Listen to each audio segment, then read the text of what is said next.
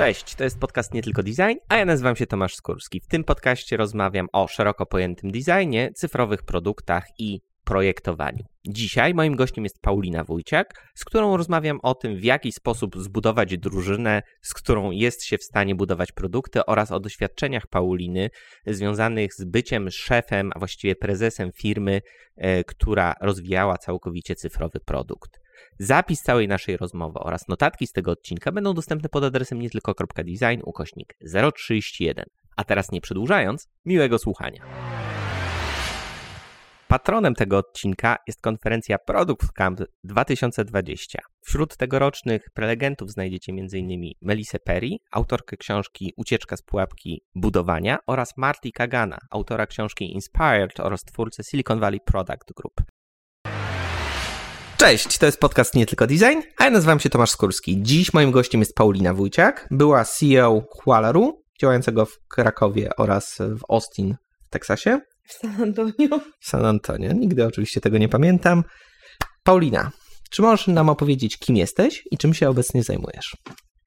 Mm, w tym momencie działam jako freelancer i zajmuję się głównie projektami um, z jednej strony badawczymi, takimi czysto UX-owo-badawczymi, a z drugiej strony pomagam e, firmom w budowaniu ich strategii firmowej, produktowej. Natomiast mój background e, jest też mocno HR-owy. Przez wiele lat pracowałam w obszarze rekrutacji, zajmując się rekrutacją, rebrandingiem, data science w obszarze, w obszarze rekrutacji, um, ale też UX-em. Okay. Głównie po stronie badawczej. Zacznijmy z grubej rury. Czy specjaliści od produktu i od user experience w Polsce zarabiają za dużo? Dobre pytanie. I tak, i nie. To zależy wszystko od perspektywy, jak na to popatrzymy. Faktycznie w Polsce, ale też w innych krajach mamy do czynienia z bańką, jeśli chodzi w ogóle o, o y, rynek IT i branżę IT, więc wiele osób w tej, w tej, w tej branży zwłaszcza po stronie produktowej, czyli programiści, e, projektanci faktycznie zarabiają bardzo dobre pieniądze, które są znacznie lepsze niż przeciętna, e, przeciętne zarobki na rynku, jeśli chodzi o inne branże inne zawody. Natomiast e, to, czy ktoś zarabia za dużo, czy za mało, tak naprawdę weryfikuje się na podstawie tego, ile płaci rynek. Także jeśli firmy inne płacą podobne stawki, no to nie, w tym, w tym kontekście faktycznie wtedy projektanci produktowcy nie zarabiają za dużo. Okej, okay, ale użyłaś słowa, że to jest bańka. Czy faktycznie to jest bańka, czy to są po prostu niestety smutne albo radosne, zależy z której perspektywy patrzeć, realia rynkowe? E, w sensie e, rzeczywistość, która nas otacza. To jest rzeczywistość, która nas otacza i to są realia rynkowe, bo to zawsze rynek wyznacza stawki, tak? My nie mamy wynagrodzeń regulowanych na poziomie rządu, e, jakby ten ustrój dawno minął, więc więc to jednak jest rynek. Natomiast w kontekście IT mówi się o bańce, dlatego że jak popatrzeć z takiej bardziej obiektywnej perspektywy, perspektywy często moralnej, etycznej, porównując się do wartości, jaką daje, daje, dają nam konkretne zawody, nie tylko wartości pieniężnej, czyli tego, ile firma zarabia, ale faktycznie wartości dla nas ludzi, no to możemy się zastanawiać, czy na przykład kurierzy, lekarze, nauczyciele, czy na, pielęgniarki. Tak. Czy sprawiedliwe jest to, że pielęgniarka, mm, która musiała włożyć bardzo dużo czasu i energii w nauczenie się swojego zawodu, zdobycie odpowiednich kwalifikacji, której zawód jest bardzo ciężki, też niekoniecznie szanowany, jak wiemy, w naszym społeczeństwie, niekoniecznie szanowany nawet przez inne osoby pracujące w tej samej branży, czyli na przykład lekarzy, e, bardzo stresujący, bardzo wymagający. E, czy to jest sprawiedliwe, że faktycznie ta pielęgniarka zarabia dużo mniej niż programista, który de facto nie musi nawet dzisiaj skończyć studiów, żeby zdobyć bardzo dobrze płatną pracę, nawet nie mając żadnego doświadczenia? E, nie chciałem się do tego odnosić, ale w sumie też COVID tak też mocno zweryfikował też realia i wartość tej pracy innych ludzi, prawda? Też. Wiesz co, z COVID-em jest tak, że trudno tak naprawdę przewidzieć, jakie będą konsekwencje i faktyczny wpływ. E, w pierwszych miesiącach, ja mówię oczywiście tutaj o Polsce, nie mówię o, o, o rynkach zagranicznych, bo, bo to może być inna sprawa. W Polsce w pierwszych miesiącach można było zaobserwować nawet zwolnienia w branży IT, nawet programiści tracili pracę. Głównie to były agencje, software house'y, dev shopy, ale po kilku miesiącach ten trend się zaczyna odwracać. Jednak COVID też wymusił niejako na społeczeństwie to, że uciekamy w bardziej digitalne usługi, e-usługi i staramy się jak najwięcej tego przenosić, więc, e, więc jest, rośnie zapotrzebowanie na specjalistów, którzy będą w stanie te usługi po prostu zbudować. Ale jak to się skończy, czy to się wyrówna, e, też jakby zapotrzebowania specjalistów to jest jedno. To jak wynagrodzenia idą do góry, w dół, czy, czy nie idą nigdzie, tylko się utrzymają na stałym poziomie, to jest zupełnie inna kwestia. Natomiast też wracając do bańki, o bańce mówimy dlatego, że jakby wszyscy przewidujemy, że to się może wkrótce skończyć. Tak? Wynagrodzenia nie mogą iść do góry w nieskończoność, bo też musimy pamiętać o tym, że um, są jakby dwa mechanizmy, które od, od kilku lat, jak nie od kilkunastu już obserwujemy. Z jednej strony mówimy o perspektywie takich krajów jak Polska, które po prostu dostarczają tanią siłę roboczą, natomiast windowanie sztuczne tych wynagrodzeń cały czas do góry w bardzo szybkim tempie skończy się tym, że one nie będą się różnić aż tak znacznie od wynagrodzeń za granicą, więc przestaniemy być tym atrakcyjnym krajem, jeśli chodzi o, o, o programistów i ich zatrudnianie. Z drugiej strony prawdopodobnie będzie mniej projektów i będzie też mniej inwestycji, co też powoduje, że zapotrzebowanie na te zasoby będzie zdecydowanie mniejsze. Więc prędzej czy później ten moment takiego przełamania musi się rzeczy nastąpić. Tak, ten drugi aspekt, o którym chciałam wspomnieć, to jest właśnie to, że jakby ty też zapewne, rozmawialiśmy o tym kilka razy, obserwujesz to, że wiele produktów, które się tworzy w, branży e, tech, jest tak naprawdę produktami, które nie są nam potrzebne, których ludzie de facto nie potrzebują, bo to są projekty, które, produkty, które czasami może nawet ułatwiają życie, ale nie są na tyle dla nas ważne i nie ułatwiają nam tego życia w na tyle ważnych aspektach, żebyśmy naprawdę chcieli za nie płacić. Więc tworzy się dużo produktów, które tak naprawdę nie są nikomu potrzebne, więc zastanawiam się tak naprawdę, jak długo to potrwa, e, bo bardzo wiele na przykład startupów pada jeszcze zanim produkt wejdzie na rynek, więc to też jest taka bańka, która kiedyś może faktycznie się skończyć. Okej, okay, wracając do ludzi. A czy ludzie z IT, tak szeroko, szerzej trochę patrząc, to są święte krowy? Hmm. Bez dyplomatycznych odpowiedzi, tak? Um, no tak się umówiliśmy, tak? Trochę tak e, i faktycznie w branży IT mam wrażenie, że takich osób jest więcej, natomiast to też zależy od osoby. E, ja znam dużo takich programistów, którzy są naprawdę dojrzali, fajni i absolutnie bym ich tak nie określiła. Często to są osoby z większym doświadczeniem, ale znam też bardzo dużo osób na początku kariery zawodowej, które są też bardzo dojrzałe. Natomiast faktycznie szybko rosnące wynagrodzenia niejako rozpieszczają e, tą branżę i prowadzą wielu programistów, designerów do takiego przekonania, że to, że zarabiają więcej niż przeciętny człowiek, świadczy o tym, że są lepsi od innych. To widać w tym, jak się zachowują wobec innych, w ich postawach roszczeniowych, w tym, jak często na przykład proszą o podwyżki, jak to argumentują. Um, no zdarzają się na przykład takie sytuacje, kiedy sorcer e, albo rekruter pisze do potencjalnego kandydata e, z informacją, że hej, mamy jakieś tam otwarte stanowisko, czy byłby zainteresowany e, rozmową na temat tego stanowiska i dostaje dosyć wulgarną odpowiedź, więc ten brak kultury na przykład, który jednak w innych branżach zdarza się bardzo rzadko, no też pokazuje pewne, pewne tendencje. Jest też takie, mam wrażenie, poczucie wśród programistów zwłaszcza, że, o, że, że, że, oni są w jakiś sposób pokrzywdzeni. Jest chyba tak dużo się mówi o tym, jak dobre są stawki w IT, jak nie mając doświadczenia można już skoczyć na dobrą stawkę, która jest powyżej właściwie średniej krajowej, um, że gdzieś tam ja się spotkałam z takim przekonaniem, że ludziom, programistom się wydaje, że każdy dookoła nich zarabia więcej i to też jakby prowokuje ich do tego, żeby częściej prosić o podwyżkę um, i że powinni dostawać więcej.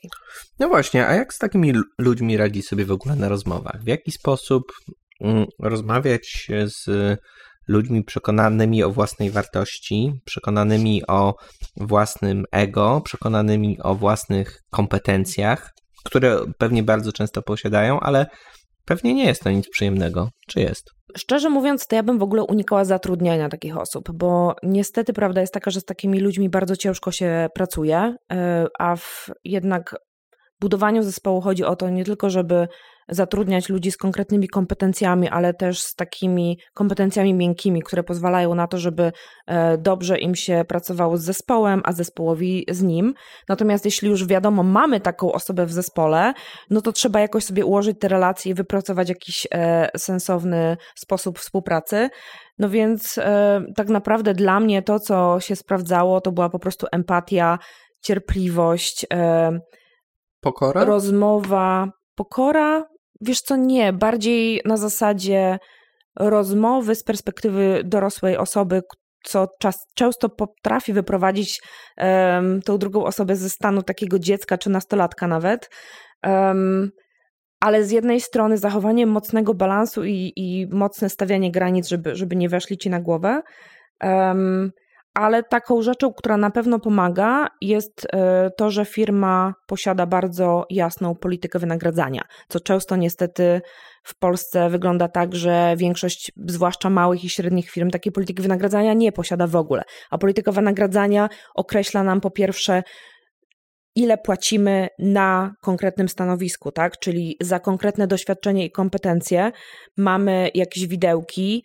E, polityka wynagradzania określa też kulturę, jak często, jak często do, można dostać podwyżkę mhm. i w jakiej wysokości. Więc taka osoba jakby dając ludziom z góry takie informacje, uczymy ich, jakie są zasady w firmie i uczymy ich, że to nie jest tak, że ty przyjdziesz, poprosisz o podwyżkę, bo jesteś taki zajebisty i ją dostaniesz. Że to po prostu musi za tym iść pewien postęp, otwartość, współpraca z innymi. Jakby określamy, na jakich warunkach można dostać tę podwyżkę. Ile, jak szybko trzeba się uczyć pewnych rzeczy. E, za jakie doświadczenie i kompetencje się płaci, za jakie postawy też e, nagradzamy i dajemy awanse i podwyżki. Budowałaś zarówno swój produkt, jak i pomagałaś budować zespoły do kilkunastu różnych e, startupów do zespołów produkt, typowo produktowych. Jak w ogóle taki zespół powinien wyglądać? Jaka powinna być jego struktura, ile osób, jakiego typu juniorzy, juniorzy, seniorzy, czy sami programiści, może projektanci w ogóle nie są potrzebni, czy powinien być product manager, product owner? Jak to według Ciebie powinno wyglądać? Hmm, na to na pewno nie ma jednoznacznej odpowiedzi, e, bo każdy produkt jednak jest inny, więc e, na pewno ja bym zaczęła od zastanowienia się, w, jakby w którym miejscu jest firma, w którym miejscu jest produkt, w jakim kierunku chcemy go rozwijać, jakie są plany te, tego rozwoju. I na tej podstawie jesteśmy w stanie po pierwsze określić kompetencje, jakich szukamy, więc wiemy po prostu, jakby, jak powinna wyglądać wielkość i struktura tego zespołu. Oczywiście też bierzemy pod uwagę budżet, bo umówmy się, nikt nie ma nieograniczonego zespołu, e, budżetu, więc jeśli ja wiem, że potrzebuję 20 e, inżynierów, to nie znaczy, że mnie na nich stać, prawda? Natomiast e, to faktycznie bardzo zależy. Ja, jakby gdybym budowała teraz zespół dla siebie, to tak naprawdę bardziej od tych takich kompetencji twardych ważne byłoby dla mnie zwrócenie uwagi na, na inne rzeczy, czyli po pierwsze na taki mindset eksperymentalny, czyli na to, żeby osoba była otwarta, że nie robimy coś, bo tak robimy i koniec, tylko na to, żeby próbować różnych nowych frameworków, sposobów pracy, żeby wypróbowywać nowe podejścia, eksperymentować, walidować na bieżąco, Zwracałabym też uwagę na to, czy ktoś rozumie potrzebę. Nie chcę tego nazywać potrzebą badań, bo badania się już kojarzą z czymś bardzo takim ustrukturyzowanym i, zaplanowanym, no, no. ale taką potrzebę posiadania kontaktu z użytkownikami i rozumienia, w jaki sposób oni korzystają z naszego produktu, e, z, z konkretnych feature'ów, w jaki sposób ten produkt jest odbierany. Kolejna rzecz, otwartość na feedback, umiejętność współpracy z zespołem. Jakby zespół jest efektywny wtedy, kiedy e, jest w obrębie tego zespołu zaufanie, kiedy ludzie czują, że mogą na sobie polegać, więc każda osoba, która bardzo mocno e, stawia na własne ego na przykład, albo kwestionuje wszystko, bo musi być tak, jak on lub ona chce, no to rozwala często wewnętrznie zespół. Z drugiej strony, ja lubię pracować z osobami, które nie boją się popełniać błędów. E, nie lubię też tworzyć atmosfery, że za błędy są jakieś kary, tak? Jakby chodzi o to, żeby próbować różnych rzeczy, żeby jakby znaleźć ten odpowiedni proces, sposób działania i tak dalej. No i chyba ostatnia rzecz, której nie lubię, to zachowania terytorialne, czyli tak zwane ego. Czyli ja jestem najważniejszy, moje pomysły są najważniejsze. Tak naprawdę najważniejsze jest to, żeby wspólnie dojść do jakiegoś celu, żeby ten cel został osiągnięty. A to czyimi pomysłami, to już powinna być sprawa drugorzędna. No jasne, ale to są cały czas y, rzeczy, o których mówisz, to są takie typowo miękkie kompetencje, a patrząc na strukturę tego zespołu, trochę chcę, chcę się dowiedzieć, na ile faktycznie mhm. Mm, do rozwoju produktów potrzebujesz y, projektantów, badaczy, testerów. Jak często według Ciebie w startupach zwłaszcza takie kompetencje realnie są potrzebne, a na ile na przykład y, rolę UX-ową może wykonywać product manager, product owner? Wiesz co, to tak naprawdę zależy od kompetencji danego człowieka, bo ja się spotkałam z ludźmi, zresztą wiemy jak ten rynek funkcjonuje, tak? Większość UX-ów jest w stanie zrobić UI bardzo dobry. E, niekoniecznie UI-owiec jest w stanie zrobić dobry UX i, i przemyśleć to wszystko tak, żeby to miało ręce i nogi. E, bardzo dużo produktowców na naszym rynku ma background UX-owy, więc jeśli są w stanie połączyć te kompetencje, o ile jest na to wszystko czas, to super, jeśli chcą to robić tak jak mówię, to naprawdę zależy od produktu, od tego, w jakiej fazie ten produkt jest, czego w danym momencie potrzebuje. Jakby zespół też jest czymś, co się cały czas zmienia, dlatego że zmienia się firma, produkt, e, rynek, więc te potrzeby się cały czas zmieniają, więc zespół to jest taka struktura, która non-stop podlega e, zmianom, modulacjom, więc ja bym też się nie nastawiała na to, że są jakieś sztywne ramy, których się powinniśmy trzymać. Okej. Okay. Wspominałaś o pewnej charakterystyce, jaką, e, jaką e, osoby, z którymi współpracujesz, powinny, powinny mieć. Czy w Polsce łatwo jest znaleźć takich ludzi, takich programistów, projektantów, product ownerów? Hmm, tak naprawdę, jeśli mówimy o łatwości czy trudności znalezienia pracowników w tej branży IT, e, mówię tu o programistach, projektantach i tak dalej, to to tak naprawdę są dwa aspekty. Z jednej strony mówimy o, o tym talent poolu tak zwanym, tak? czyli o tym, ile w ogóle mamy na rynku ludzi, którzy mają dane kompetencje i my faktycznie mamy rynek dosyć wysycony pod tym kątem, że mamy bardzo dużo dobrych specjalistów. Mówisz o Polsce czy o Krakowie? Mówię o Polsce, mówię o Polsce. To jest cała Polska. Dlatego też jesteśmy jednym z tych rynków, który najczęściej jest wybierany przez zagraniczne firmy do otwarcia biura. Mhm. E, takiego typowo deweloperskiego. E, natomiast to, to jeszcze nie oznacza, że jest łatwo, bo, bo jeszcze musimy popatrzeć na popyt. I niestety ilość firm zatrudniających w Polsce e, jest ogromna i cały czas się zwiększa. Mimo, te, że ten rynek jest bardzo wydrenowany, to cały czas pojawiają się nowe firmy, które tu otwierają biura i chcą zatrudniać specjalistów, więc mimo, że jest ich dużo, to bardzo ciężko jest e, znaleźć kogoś. Ci ludzie też często zmieniają pracę, oni zmieniają pracę co rok, e, dlatego że cały czas są bombardowani ofertami, więc mimo, że mamy dużo, to, to jest trudno jednak znaleźć e, ludzi. A jeśli chodzi o ego, da się znaleźć fajnych ludzi, natomiast też wymaga czasu, tak? To są akurat takie rzeczy, które się weryfikuje dopiero podczas procesu. Ciężko, ciężko poznać, czy ktoś e, jest fajny we współpracy na poziomie e, weryfikacji jego LinkedIna, prawda?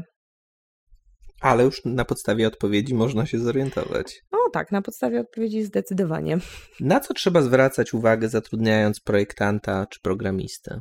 Myślę, że już w sumie odpowiedziałam na to pytanie, natomiast um, taką rzeczą, którą na pewno warto dodać, jest um, taka, zwłaszcza wśród seniorów, wśród osób, które mają gdzieś tam w pewnym zakresie brać odpowiedzialność za projekt i zespół, e, to jest otwartość na biznes i rozumienie, że nie tylko ich funkcja jest e, królem i wszystko pod nią ma być podporządkowane, ale to, że biznes też ma swoje cele i potrzeby i tak naprawdę chodzi w tym wszystkim o to, żeby firma zarabiała, żeby się utrzymywała. Ja jeśli mówimy o perspektywie typowo polskiej, z mojego doświadczenia wynika też, że my jako Polacy mamy taką bardzo silną potrzebę do robienia rzeczy solidnie.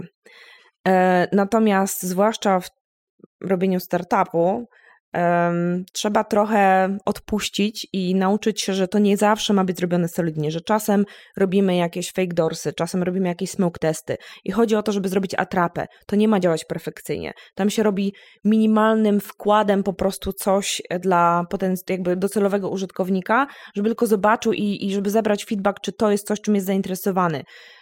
A często polscy programiści mają taką tendencję, że rozpisują projekt na katedrę, 15 na sprintów, e, bo to musi działać porządnie, musi być dobrze infrastruktura zrobiona, kod zrobiony, czysty kod, ładny.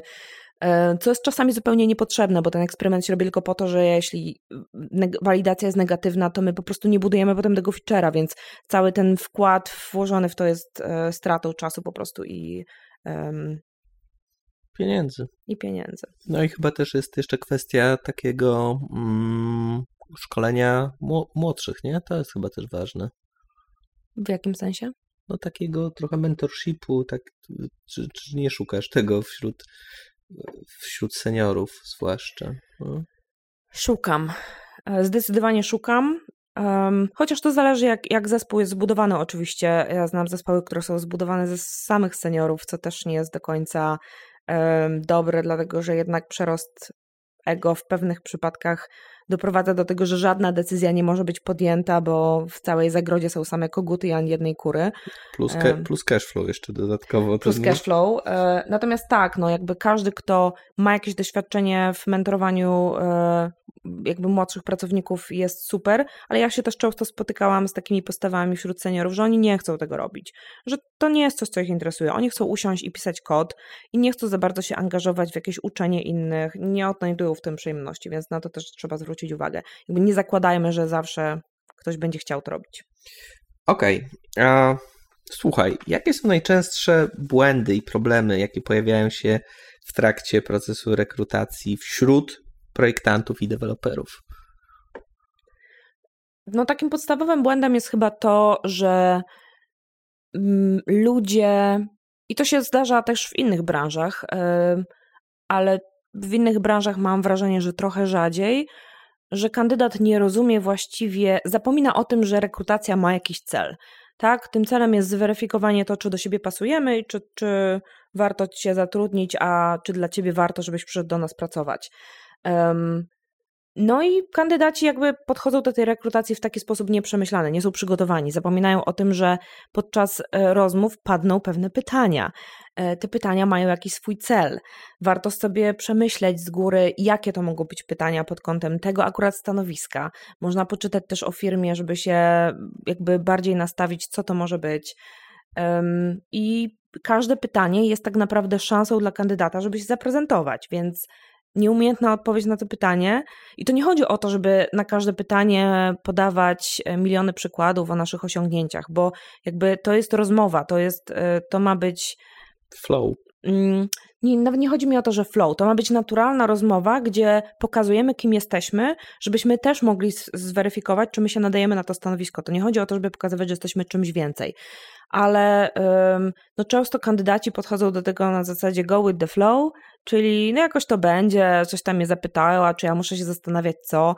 No i takim najprostszym chyba przykładem jest weryfikowanie kompetencji językowych, kiedy wiadomo, że to, to ma zająć dwie minuty, nie, nie zatrudnia się specjalnie native'a do tego, i kiedy pytam takiego kandydata, na przykład po angielsku, proszę o, o, przejście na angielski na kilka minut, pytam go, jakie jest jego hobby, i on tu może powiedzieć cokolwiek. To nie musi być zgodne z prawdą, to nie jest test kłamstwa, tak?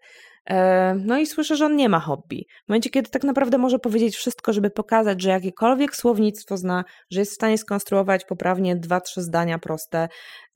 No i kandydaci często nie wykorzystują tej okazji do zaprezentowania się. Ja też się często spotykam z pytaniem, o co chodzi w tych takich pytaniach typu, a ile stacji benzynowych jest w Szwajcarii, albo ile piłeczek ping-pongowych zmieści się do autobusu.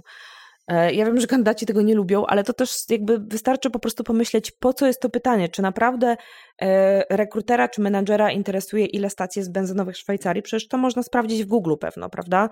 E, tutaj bardziej chodzi o to, żeby pokazać swój sposób myślenia. Ta, ta odpowiedź absolutnie nie musi być prawidłowa, nikt nie będzie mierzył błędu statystycznego i tak dalej, więc warto się nad tym zastanowić. Kolejna rzecz, no, kandydaci czasem lubią przypisywać sobie zasługi albo um, mówić o projektach, których autorami nie byli. E, gdzie no ktoś inny był jakby głównym, głównodowodzącym i, i jakby odpowiedzialnym za projekt, tak? Mm.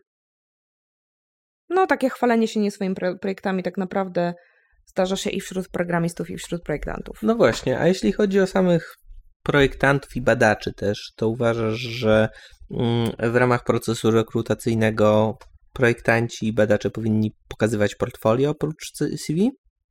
portfolio jest fajną metodą na szybką weryfikację kompetencji, ale problem e, z portfolio jest taki, że czasami firmy wymagają portfolio w momencie, kiedy mm, kandydat nie jest w stanie go dostarczyć. Ja na przykład mam mnóstwo projektów zrobionych, gdzie mam NDA podpisane takie, że ja bym się jednak bała tego gdzieś tam udostępniać. Natomiast z drugiej strony kandydaci też często e, bardzo kiepsko budują to portfolio. One też nie spełnia, ono też nie spełnia swojej funkcji. W sensie, ja się często, zwłaszcza u projektantów, spotykam z takimi portfolio, które mają stek zdjęć, ale właściwie nie ma żadnej informacji o kontekście, nie ma żadnej informacji o tym, jakie było wyzwanie, jaki był problem do rozwiązania, nie ma żadnej informacji o samym procesie, jak oni dochodzili i dlaczego podjęli takie decyzje projektowe, a nie inne, a tak naprawdę to jest najważniejsze. Tak, tak jak jeśli ja rekrutuję UX-a, to nie rekrutuję grafika, jakby to nie musi być ładne, tak?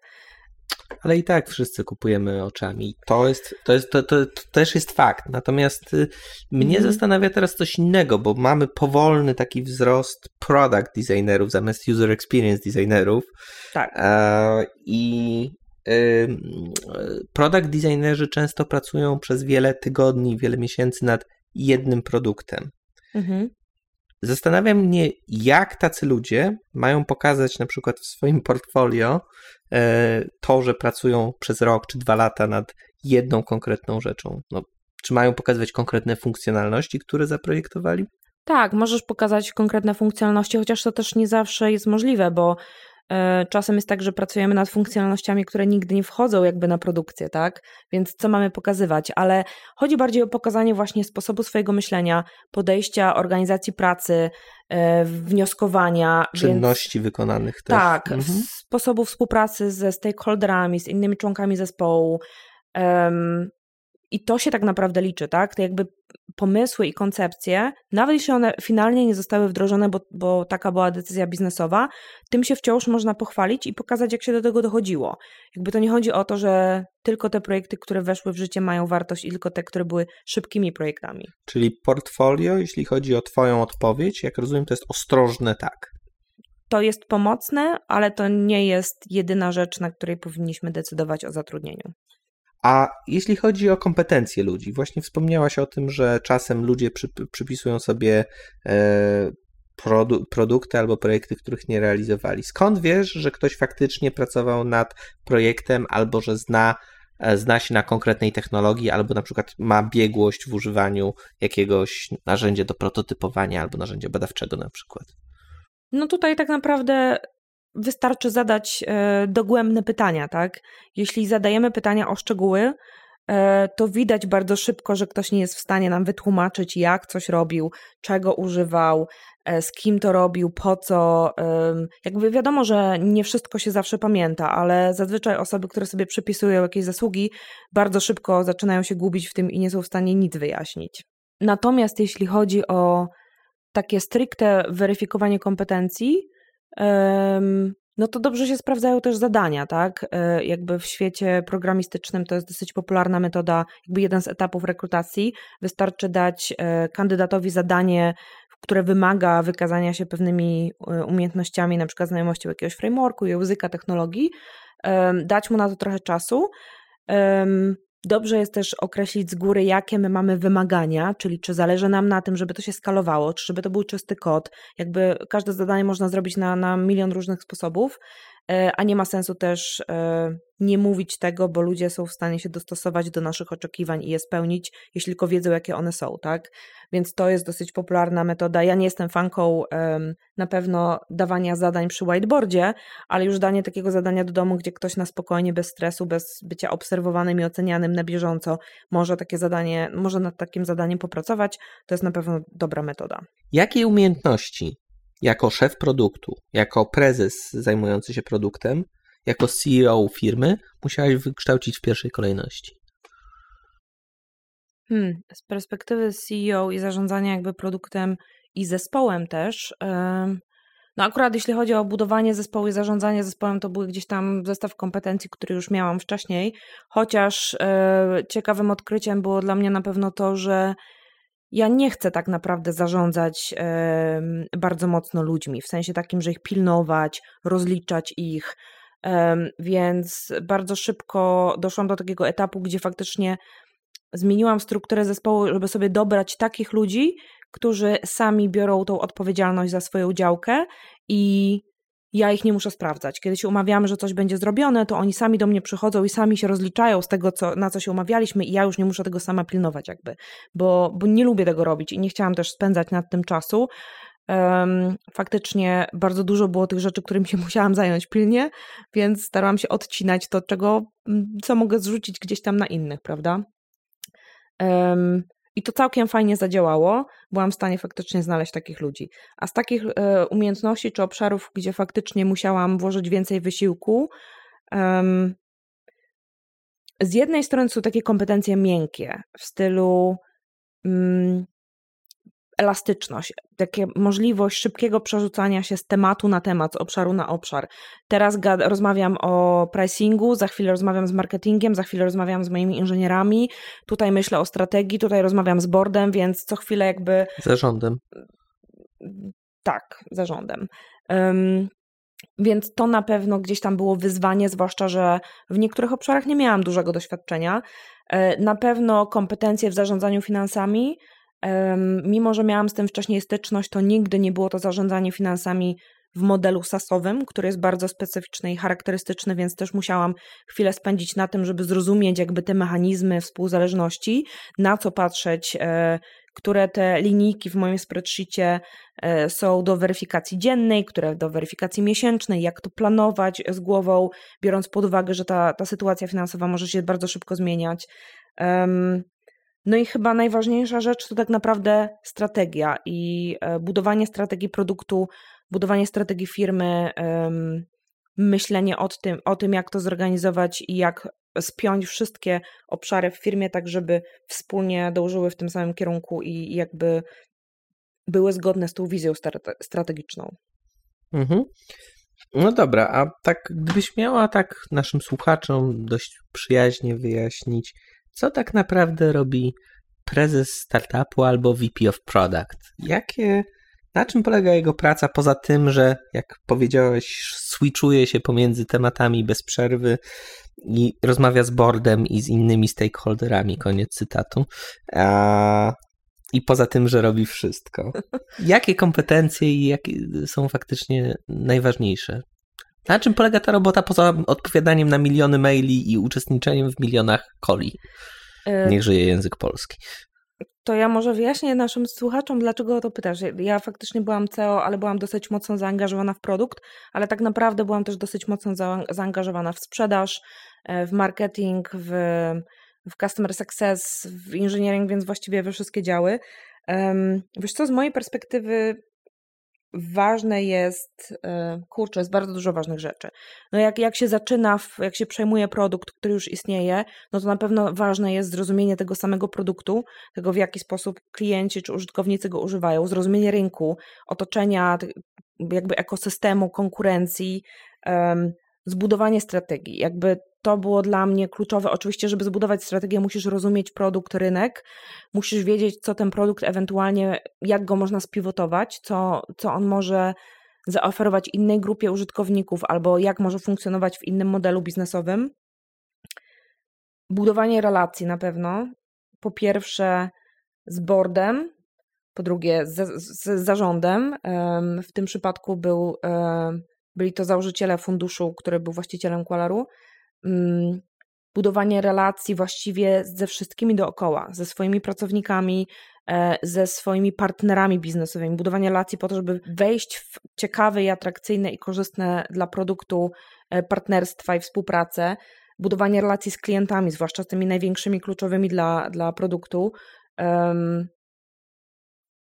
Wracając do zarządu, też zarządzanie oczekiwaniami i zarządzanie samym zarządem decyzyjność, jakby w, w, rozmiana w takim sensie, że nie warto analizować wiecznie w nieskończoność i wzbraniać się przed podjęciem decyzji, tylko trzeba czasami podjąć decyzję, określić się, czym się jest, czym się nie jest, w jakim kierunku się idzie, jakie zachowania są ok, co chcemy robić, czego nie chcemy, e, żeby nie wstrzymywać e, zespołu produktu. Umiejętność odpuszczania, co chyba wiąże się też z tym mindsetem eksperymentalnym, o którym już wcześniej mówiłam, przy budowaniu zespołów, e, czyli po pierwsze mieć mindset eksperymentalny i nie zakładać z góry, że pomysł, który mamy wypali, tylko go jednak zwalidować, przetestować. Nieważne, czy to są, e, czy to jest jakiś proof of concept, czy smoke testy, czy, czy jakieś fake doors, e, MVP, nieważne jak to sobie nazwiemy, ale przetestować to na takiej zasadzie, że stworzyć coś, co daje posmak tego, co chcemy zrobić, e, jakby stworzyć jakąś obietnicę, przedstawić ją użytkownikowi i sprawdzić, czy to, czy to żre, za przeproszeniem, czy to siada. I dopiero potem inwestować nakłady pracy i finansowe e, w daną funkcjonalność na przykład albo, albo jakiś kierunek rozwoju produktu, ale z drugiej strony umieć odpuszczać, czyli jak widzimy, że ten nasz pomysł jednak się nie sprawdza, że, że użytkownicy tego nie kupują, że, że nie ma zainteresowania, to umieć to po prostu e, porzucić i iść dalej i nie fiksować się na tym, że to musi wypalić, bo ja wiem, bo moja intuicja mi mówi. Jakby rynek jednak najlepiej waliduje. A jaka jest w tym wszystkim rola projektowania UX, badań UX, gdybyś tak miała określić w tym, w tym, w tym całym i eksperymentowaniu, w tej produktowej roli, jak bardzo istotna jest faktycznie też ta praca z projektantami? Wiesz co, to zależy bardzo. E, to zależy po pierwsze, jakich projektantów masz w zespole. Zależy też, jakby każdy produkt jest inny, każdy lider jest inny i, i widzi wartość w czymś innym.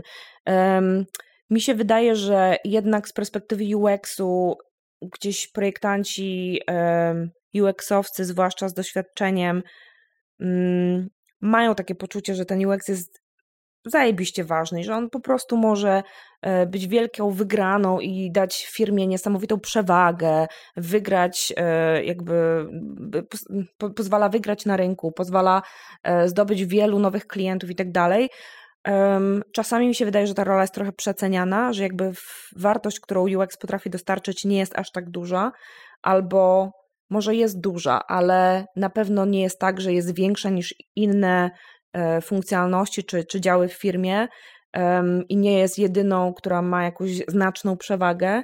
Natomiast ja jakby, no, mając background UX-owy, doceniam UX pod tym kątem, że dobrze przemyślany UX potrafi e, zatrzymać Twoich klientów, potrafi zatrzymać użytkowników, potrafi sprawić, że, e, że, że to jest intuicyjne, że z tego się da korzystać, co jest też ważne. Natomiast wiadomo, że jak budujesz produkt, którego ludzie nie potrzebują, to dobry UX tutaj nic nie załatwi. No, możesz to mm, sprzedawać, e, marketingować mocno, mówić o tym, jaki ten produkt jest fantastyczny, ale koniec końców, jeśli ludzie tego nie potrzebują, to nie, nie będą za to płacić, albo zapłacą za to raz, ale już nigdy nie zapłacą drugi raz i tak dalej. A słuchaj, na ile, wracając trochę do pytania o startupy sasowe, na ile startup oznacza wolność, a na ile jest to ograniczenie wynikające z nierealnych deadline'ów, kolejnych rund finansowania od inwestorów, burnoutów ludzi?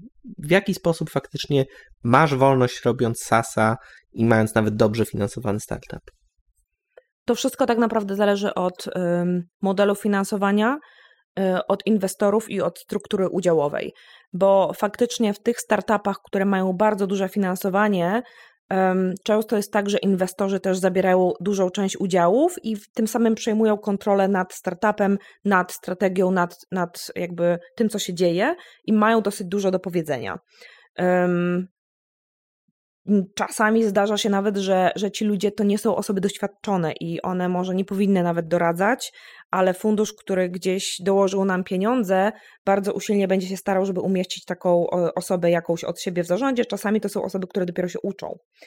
Um, no, dosyć dobrze to opisuje Jason Fried i David Hanson, um, autorzy, założyciele Basecampa, autorzy książki Rework gdzie właśnie piszą, że można robić startup bez takiego finansowania, bootstrapping, czyli, czyli pozyskując e, środki własnymi ścieżkami i wtedy nie oddaje się tej niezależności i można jakby nadawać kierunek, który się chce temu swojemu produktowi i nigdy nie, mm, nie robić tak zwanych trade-offów. Jak się mówi po polsku trade-off? Chyba trade-off. Trade-offów, tak. E, I wtedy nie, nie traci się faktycznie kontroli nad tym, co się dzieje w firmie, ale im więcej pieniędzy weźmiemy, tym więcej tej, tej kontroli stracimy. Natomiast to wszystko zależy od zarządu, od tego, jakie oni mają doświadczenie w prowadzeniu startupów, w finansowaniu w danej branży często, w danej dziedzinie. O ile dobrze pamiętam, tak, to, to, to też zabawne, że wspomniałaś o założycielach Basecampa, bo o ile dobrze pamiętam, ich bardzo wczesnym inwestorem bez prawa głosu i bez wpływania na ich strategię był Jeff Bezos, który wrzucił im na samym początku kilka milionów dolarów, co pozwoliło im faktycznie przez długie miesiące, jeśli nie lata, pracować nad produktem. Tak, i tutaj oni się wykazali faktycznie siłą ducha, że tak to nazwę, że oni nie dali się złamać i nie, nie pozwolili mu na to, żeby on miał faktycznie coś do powiedzenia i miał kontrolę nad tym. Natomiast większość founderów e, często jest w sytuacji, gdzie już zaczęło zatrudniać ludzi, buduje zespół, buduje produkt i nagle pieniądze się kończą, więc ta desperacja w tym, żeby te fundusze pozyskać szybko, niestety no, nikt, kto ma presję czasu i jest zdesperowany, nie podejmuje dobrych decyzji, tak? Więc często z tego wynika to, że oddaje się tą kontrolę, przynajmniej częściową. I niestety pieniądze się w pewnym momencie kończą, znowu trzeba pozyskać kolejną rundę finansowania, znowu oddaje się jeszcze więcej udziałów, jeszcze więcej kontroli i ten nasz produkt zaczyna iść w kierunku zupełnie innym niż początkowo myśleliśmy, więc to jest faktycznie ryzyko no mądrzy, mądrzy członkowie zarządu dają dużo przestrzeni autonomii, tak? Leadershipowi, tak, zwanemu leadershipowi produktu, czy tam samemu CEO. A słuchaj, a jak y, często się startupy, no wiem, że to zależy też od firmy i powiesz mi, że pewnie, że to zależy, natomiast y, jak często w startupach y, kończymy, kończymy pracę nad tym, na czym zaczynaliśmy? Um, pytasz mnie o to, czy w ogóle da się to skończyć, tak? W startupie cokolwiek. I raczej jaka część pracy, którą wykonujemy, tak z automatu niemalże idzie do kosza, a ile tych rzeczy, które zaczynaliśmy procentowo, y, ląduje na produkcji, ląduje jako część strategii, ląduje jako wynik insightów, jako y, hipotezy -hmm, validowane mm -hmm z sukcesem. Wiesz co, jeśli chodzi o hipotezę, no to zależy od tego po prostu, ile mamy tych hipotez, tak? Natomiast da się pracę poukładać tak, żeby dużo się dało skończyć i dużo z tego, co się planuje, przeprowadzać. Też strategie, jak się układa, układają się jakby biorąc pod uwagę liczebność zespołu, strukturę zespołu, kompetencje, finanse, budżet, jaki mamy e, i kilka innych czynników, tak? Konkurencję, zmiany na rynku, więc ta strategia to nigdy nie jest coś oderwanego od rzeczywistości. E, z drugiej strony wszystko zależy od tego, jak my sobie poukładamy pracę, jak zaplanujemy i też jak dobrze wyjaśnimy zespołowi, w jakim trybie my pracujemy to jest coś, co warto zrobić jak najszybciej, jeśli faktycznie plany są takie, albo widzimy, że działamy w takiej przestrzeni, na takim rynku, albo z takim produktem, um, gdzie te zmiany mogą zachodzić często. Um, no, czasem jest to po prostu podejście firmy czy funduszu, który nas sponsoruje.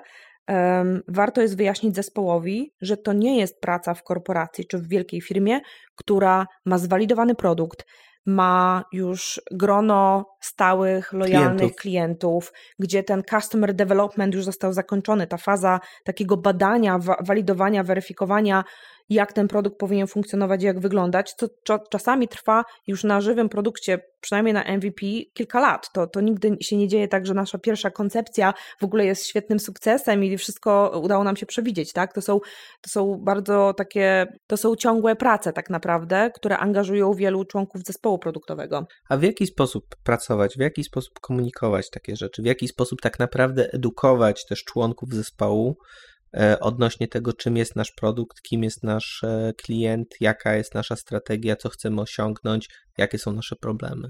Wiesz co, no ja miałam taką sytuację, że faktycznie. Py pytam o takie mocno, mocno mhm. operacyjne rzeczy. Ja miałam ten komfort, że ja miałam dosyć mały zespół. Mimo, że on był rozłożony między dwoma krajami, czyli USA i Polska, e, to wciąż to, było, to był na tyle mały zespół, że ja byłam w stanie bezpośrednio z nimi rozmawiać ja jestem fanką szczerości, otwartości i stawiania sprawy wprost, więc ja nigdy nie, nie robiłam jakichś komunikatów, które były zawoalowane i, i jakichś kanapek i tak dalej, tylko mówiłam wprost, słuchajcie, jesteśmy w takiej firmie, to jest startup.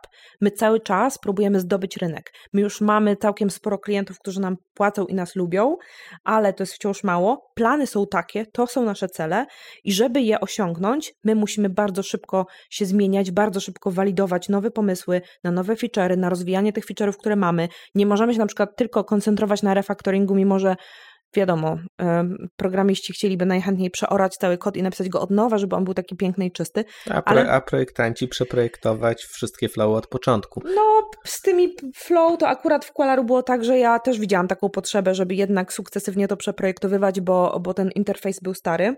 Natomiast no, prawda jest taka, że startup jest... Y typem firmy, która wciąż nie ma zdefiniowanej swojej wartości, modelu biznesowego i musi się zmieniać szybko i często. No, czasami też jest tak, że, e, że rynek bardzo wymusza te zmiany. Tak? Ja w ogóle znam startupy, które są do tego stopnia oparte na usłudze zewnętrznej, prywatnej firmy, na przykład Facebooka, że w momencie, kiedy Facebook ubija jakiś feature albo zmienia politykę, nagle ten startup nie ma prawa już więcej istnieć i z dnia na dzień traci się właściwie wszystkich klientów i całe revenue.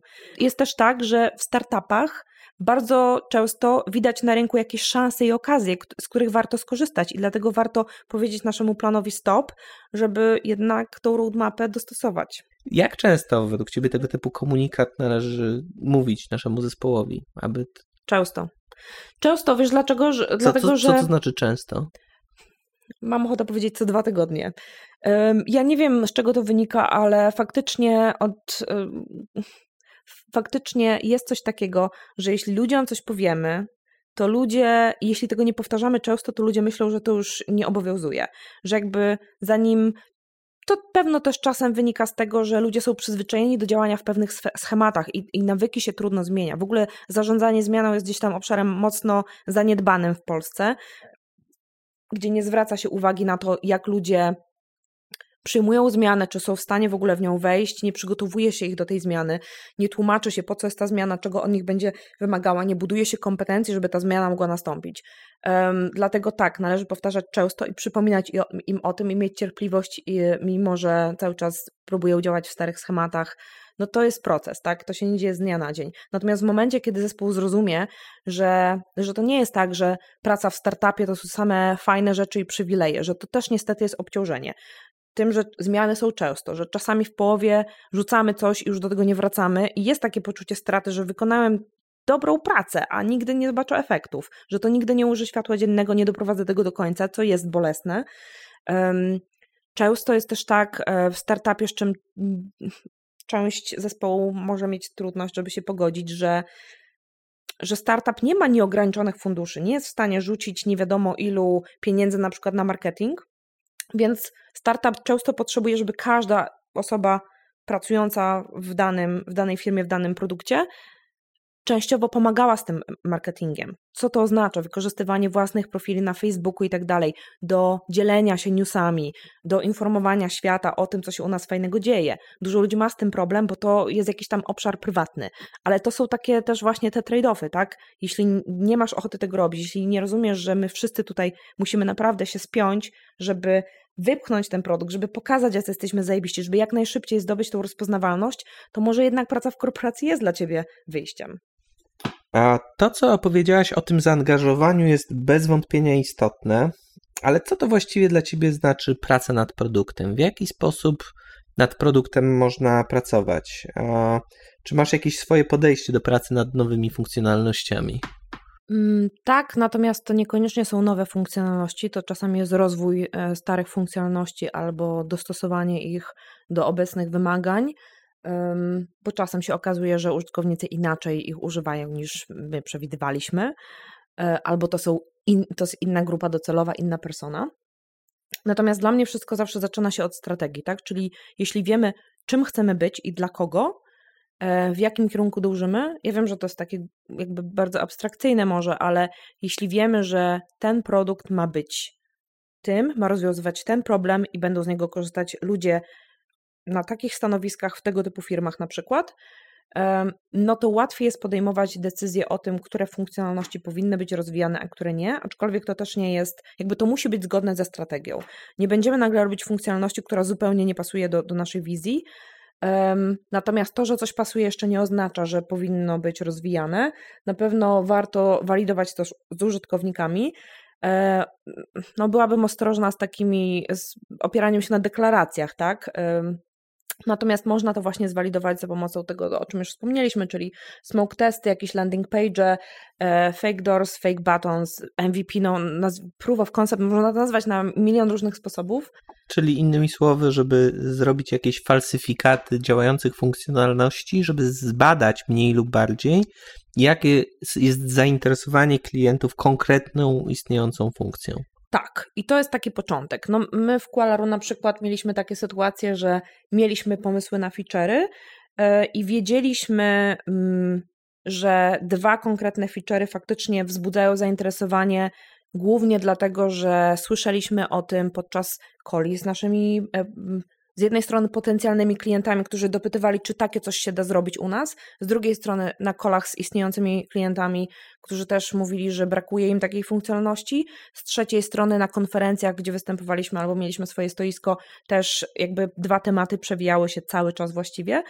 E, no i potem kolejnym krokiem było właśnie zbudowanie funkcji w jakimś bardzo okrojonym zakresie, nie budowanie całego backendu do tego, robienie części jakby backendowej w dużym zakresie manualnie, dopisywanie tam ręcznie tych klientów, którzy się zgłaszali, potencjalnie zainteresowani takich spreadsheetów, e, żeby zwalidować to faktycznie, czy jest sens inwestować w to więcej zasobów i czasu. I jak mamy coś takiego zwalidowane, to, to jakby znacznie pewniej możemy się czuć z tym, że nie budujemy czegoś, czego nikt nie będzie korzystał. Także w ten sposób bym do tego podeszła. Tak, tak jakby dla mnie to, to najbardziej e, działało i się sprawdzało. Kilka razy już użyłaś terminu roadmapa. Mm, na ile jesteś w stanie w niewielkiej firmie, która nawet jest dobrze finansowana, zapanować nad mapą rozwoju produktu. Z jakim wyprzedzeniem jesteś w stanie ją układać i na ile ta roadmapa pozostaje niezmienna? Hmm, roadmapę taką ogólną warto mieć moim zdaniem na 6, 9, czasem nawet 12 miesięcy. Ja tutaj mówię o startupach. Natomiast tak konkretnie, żeby się trzymać planu, no to 3 miesiące może do przodu. Też z założeniem tego, że te, ta trzymiesięczna roadmapa musi być elastyczna, zwłaszcza przy małym zespole i małym budżecie, tak? Jakby cały czas może się pojawić coś takiego, co nam zaburzy tą roadmapę.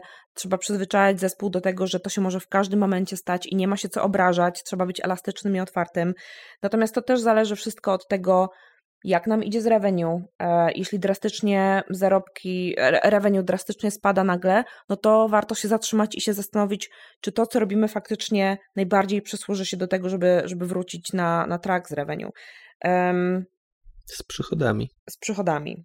Um, na bieżąco faktycznie zawsze jest dobrze robić review tej roadmapy, zastanawiać się, w którym miejscu jesteśmy i czy w ogóle idziemy zgodnie z planem, ale to też zależy od, e, od tych eksperymentów z kolei, do których wracam, tak? Bo u nas roadmapa bardzo często zawierała po prostu te eksperymenty, tę, hipo- tę walidację hipotez.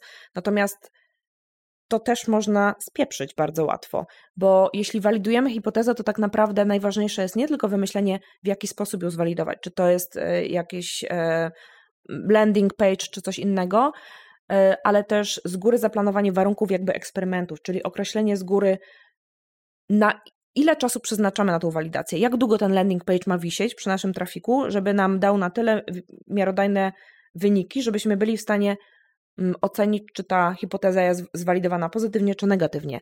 Jakie jest minimum ilościowe na przykład zapytań, czy kliknięć w baton jakichś e, sign-upów, zapisania się na przykład na newsletter, czy zapisania się na listę oczekujących na dany feature, żebyśmy mogli to ogłosić sukcesem, sukcesem i stwierdzić, że faktycznie budujemy ten feature. Jakby nieokreślanie tego z góry prowadzi do tego, że ten landing page sobie wisi miesiącami i nic z tego nie wynika. Jasne, natomiast mi bardziej chodzi o to, na ile faktycznie jesteś w stanie nad tym panować i na ile nie ma problemów z ciągłym kuglowaniem tymi priorytetami, ciągłą zmianą, a i dopasowywaniem się bardzo drastycznym do ciągle zmieniającej się wizji i ciągle zmieniającej się strategii, o której jeszcze, o której jeszcze porozmawiamy. To po pierwsze, a po drugie zastanawiam się też, wiesz, na, mm, na ile Jeśli myślimy o roadmapach też, na ile warto jest je, wiesz, tak cyzelować, na ile rzeczy, które wrzuciliśmy do naszego backloga też, do jakiejś listy rzeczy, nad którą chcemy zrobić w ciągu tych 12 miesięcy,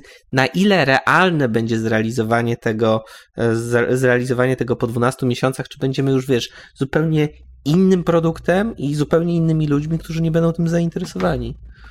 No może się tak zdarzyć, tak? Natomiast e, to, czy w ogóle backlog zależy w dużej mierze od budżetu zespołu, ilości rzeczy, które w tym backlogu są, e, to czy... Tro, trochę się kłócimy o to też o, o offline, prawda? Tak, zdecydowanie. No wiesz, no jakby to, to jest specyfika każdego produktu i rynku, tak? Jakby jeśli idziemy zgodnie z nową strategią, jeśli zrobiliśmy na przykład pivot, to wiadomo, że my nie jesteśmy w stanie zwalidować tej strategii w ciągu trzech miesięcy. To jest nierealne totalnie. Jakby zanim w ogóle wyprodukujesz artefakty, które ci pomogą walidować, zanim przetestujesz kilka rodzajów komunikacji, kilka, kilka kanałów dotarcia, kilka typów tak zwanej go-to-market strategy, no to to jest przynajmniej 6 do 9 miesięcy, tak? Zanim zaczniesz komunikować się z odpowiednią grupą, jakby znajdziesz z nimi język, zaczniesz jakby obiecywać im feature'y, które są zgodne z tą nową strategią, no na to wszystko potrzebny jest czas. Więc to też nie jest tak, że w trzy miesiące możesz to porzucić, ale faktycznie może się okazać tak, że po dziewięciu miesiącach jednak to nie żre, tak? Że jednak ta strategia nie siadła, że ta grupa docelowa, nowa, na przykład, czy nowy model biznesowy się nie sprawdza i znowu musisz zrobić pivot, więc wtedy wiadomo, że nie trzymasz się tego planu, no i tak jest życie startupu. No, jakby ja wiem, że dla ludzi stabilność jest ważna, ale dla, dla osób, dla których stabilność, osoby, które, dla których stabilność jest ważna, osoby, dla których stabilność jest ważna, no może dla nich startup niekoniecznie jest tym najlepszym środowiskiem pracy. Czyli dla ludzi, którzy lubią eksperymentować, tak? Startup jest lepszym miejscem. Wiesz co, dla ludzi, którzy lubią, kiedy dużo się dzieje, na pewno którzy nie mają lęku przed zmianą, którzy nie boją się popełniać błędów, którzy są otwarci na feedback i mają w sobie taką ciekawość rzeczywistości ich otaczającej. Lubią badać, weryfikować, dowiadywać się. Okej. Okay. W naszej rozmowie słowo strategia pojawiło się już z dobrych 15-20 razy. Mm, w jaki sposób według Ciebie należy budować strategię dla produktu? Do strategii na pewno można podejść na bardzo różne sposoby. To też zależy od tego, e, czy my budujemy strategię dla produktu, który jeszcze nie istnieje, który dopiero zamierzamy zbudować, czy dla produktu, który już istnieje, ale kiepsko sobie radzi na rynku i musimy tą strategię przeorać, zbudować ją od nowa. No na pewno jeśli to jest produkt istniejący, to warto się zastanowić, dlaczego on, e, jakby to revenue nie idzie. Czasami to nie jest kwestia strategii, czasami strategia jest dobra, ale na przykład pricing nie jest odpowiedni. Czasami kanały marketingowe nie są dobrze dobrane, czasami ten tone of voice, czyli jakby ton komunikacji, komunikat i tak, narracja. Mhm. Dokładnie, nie są dostosowane do grupy odbiorców, nie rezonują jakby z nimi. Um, no jakby to wszystko trzeba przeanalizować, zastanowić się nad tym, e, co nie działa, no ale może być faktycznie tak, że po prostu to nie jest, e, produkt nie jest w tym momencie na przykład kierowany do tej grupy odbiorców, która jest nim zainteresowana, tak? Albo, albo model biznesowy nie jest dla nich adekwatny.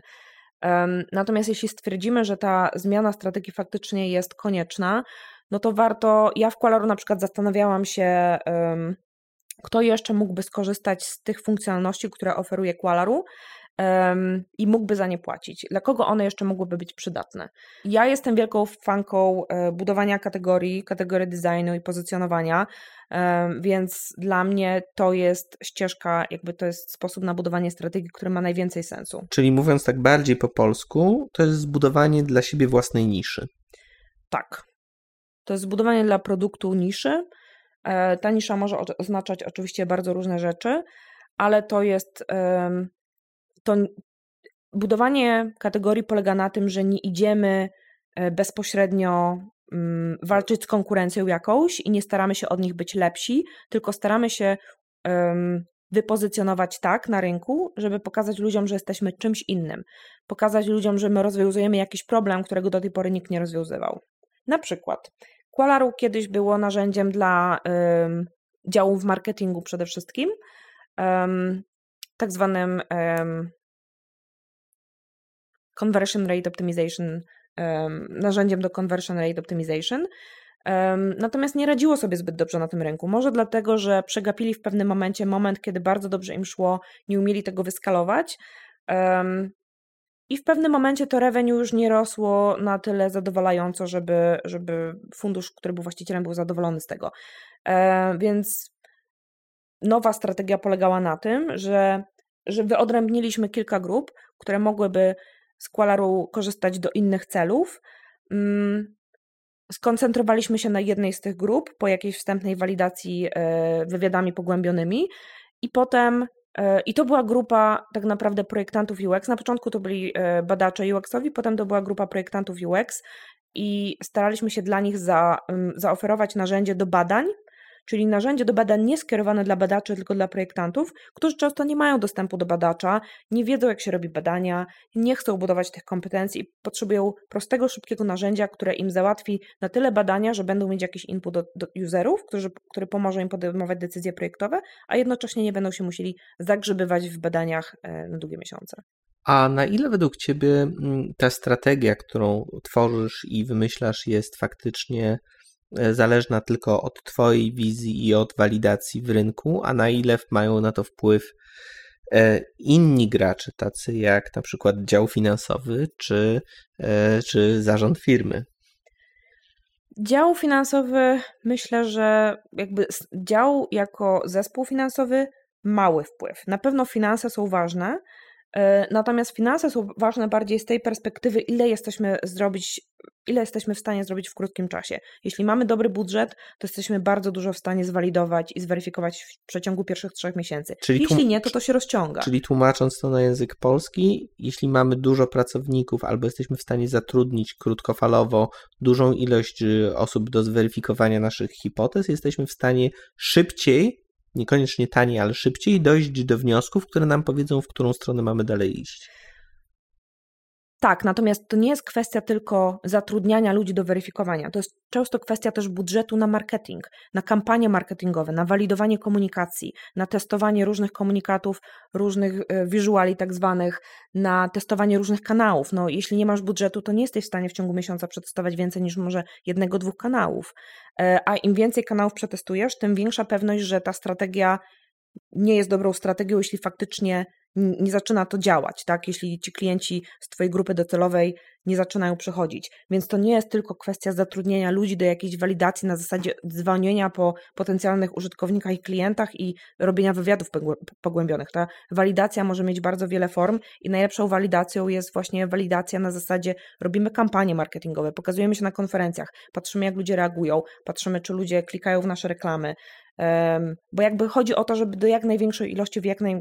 ludzi w jak najkrótszym czasie dotrzeć i zobaczyć, jak ten komunikat na, na, nich działa też. A kółka wzajemnej adoracji, takie jak na przykład, nie wiem, Product Hunt? Product Hunt, myślę, że czasy swojej świetności ma już za sobą. Wtedy, kiedy był to kanał, który faktycznie pomagał w promocji feature'ów czy produktów, no Kiedyś był to taki kanał, teraz już coraz trudniej jest tam coś wypromować.